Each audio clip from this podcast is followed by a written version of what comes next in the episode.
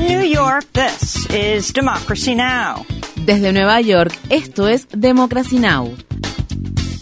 Democracy Now! es un noticiero internacional de radio y televisión que se transmite desde Estados Unidos a través de Internet en democracynow.org. Welcome to Democracy Now!, democracynow.org. Bienvenidos a Democracy Now! en español democracynow.org barra es. El informativo de Guerra y Paz con Amy Goodman.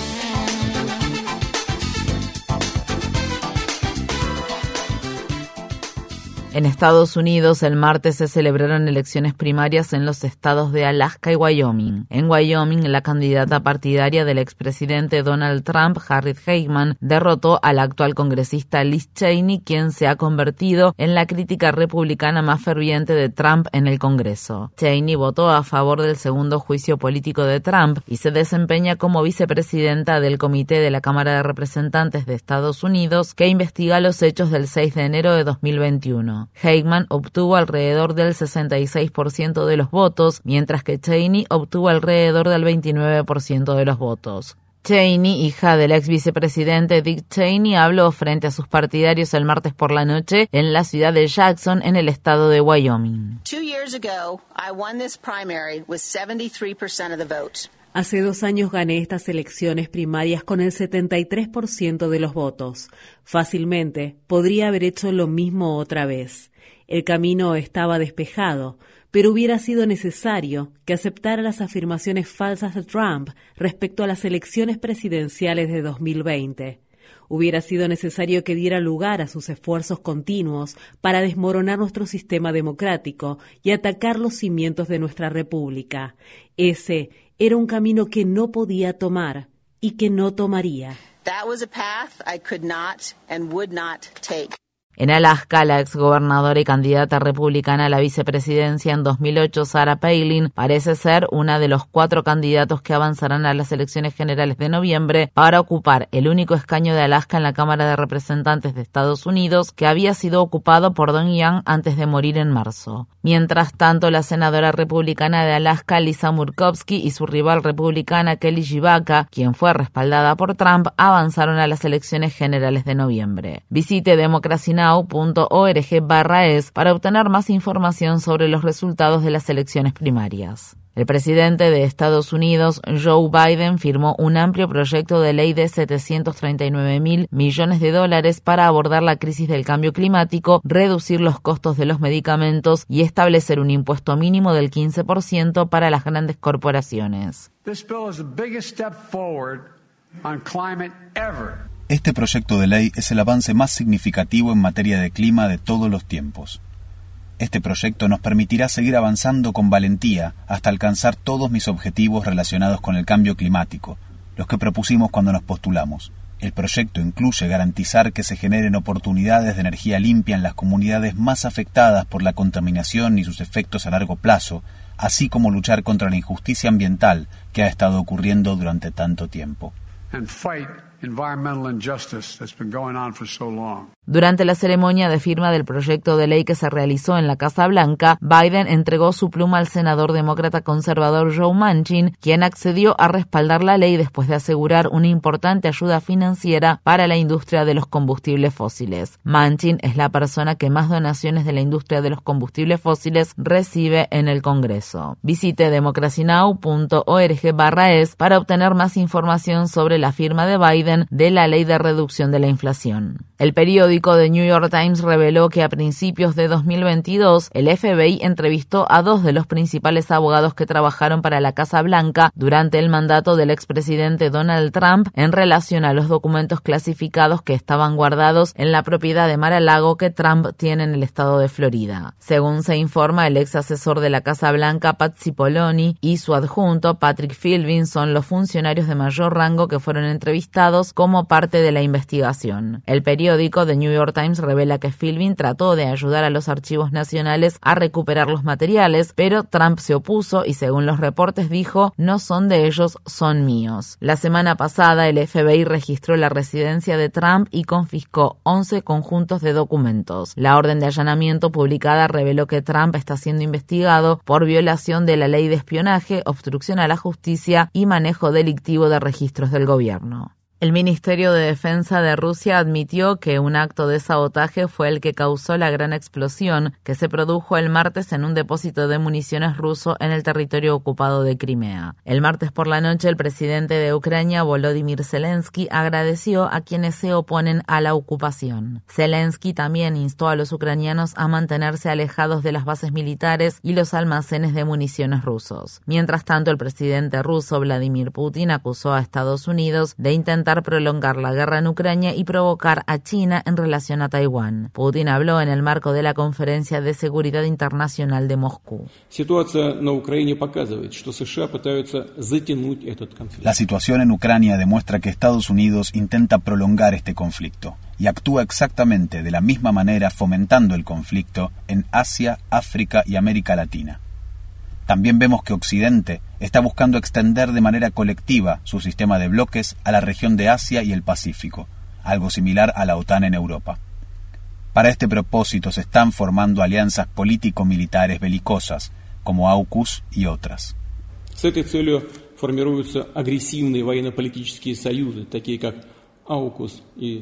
El periódico israelí Haaretz informa que, en un reporte militar interno, Israel reconoce que un ataque aéreo efectuado por ese país cerca del campamento de refugiados de Jabalí en Gaza mató a cinco niños palestinos el 7 de agosto. El niño más pequeño tenía cuatro años. El hallazgo contradice las declaraciones públicas de funcionarios israelíes, quienes habían afirmado que los niños palestinos habían muerto después de ser alcanzados por un misil errante del grupo combatiente Yihad Islámica Palestina. En las últimas dos semanas, las Fuerzas Armadas israelíes han matado a 19 menores palestinos. Naciones Unidas denunció el aumento de muertes infantiles como un hecho inconcebible. Kenia se enfrenta a una crisis política tras las elecciones presidenciales de la semana pasada, ya que el candidato que obtuvo el segundo lugar en las votaciones rechaza los resultados. El lunes, el presidente del Comité Electoral de Kenia anunció que el vicepresidente William Ruto había ganado las elecciones. Sin embargo, cuatro de los siete miembros del comité electoral han repudiado la victoria de Ruto y critican la manera en que se contaron los votos. El principal rival de Ruto, el ex primer ministro Raila Odinga, se ha negado a aceptar los resultados de las elecciones.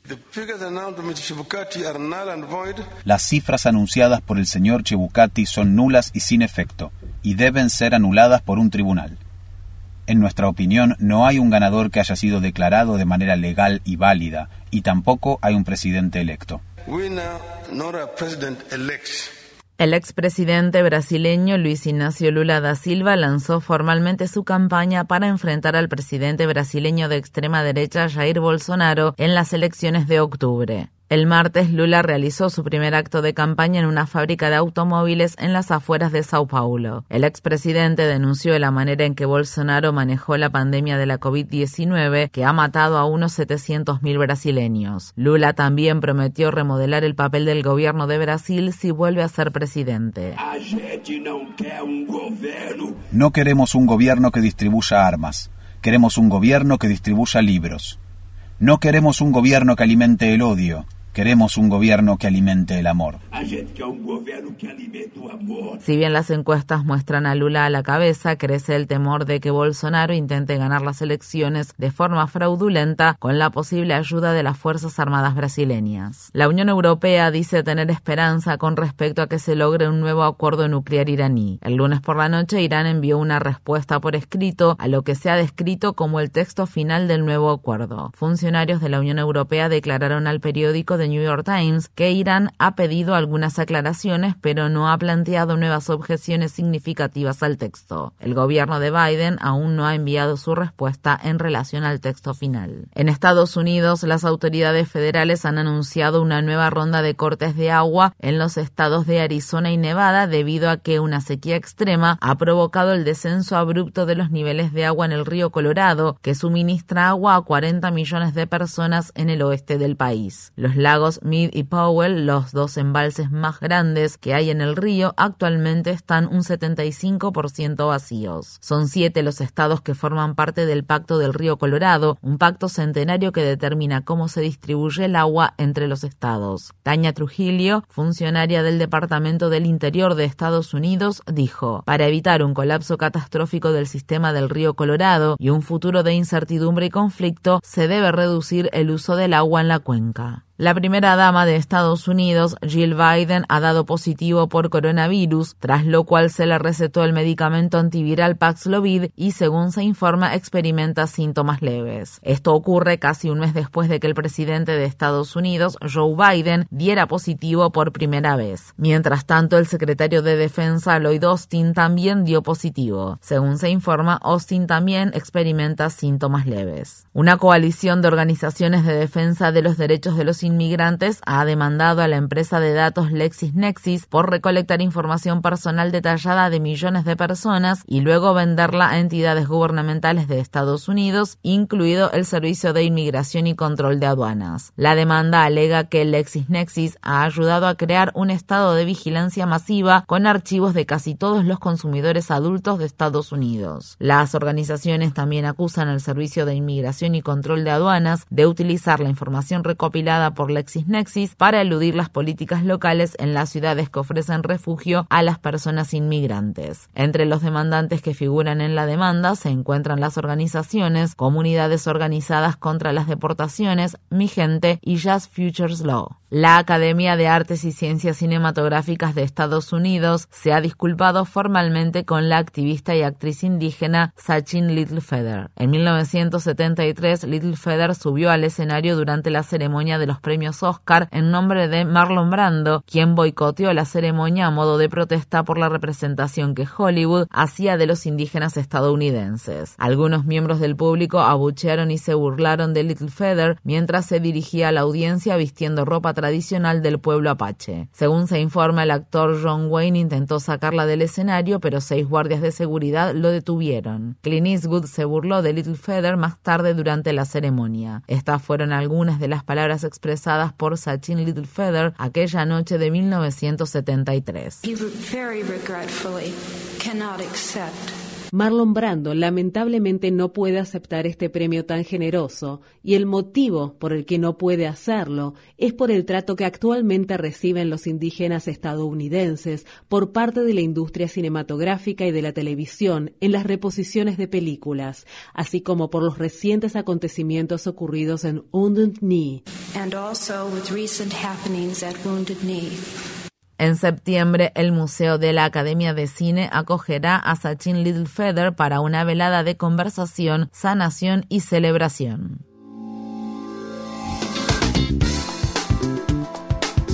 Infórmate bien.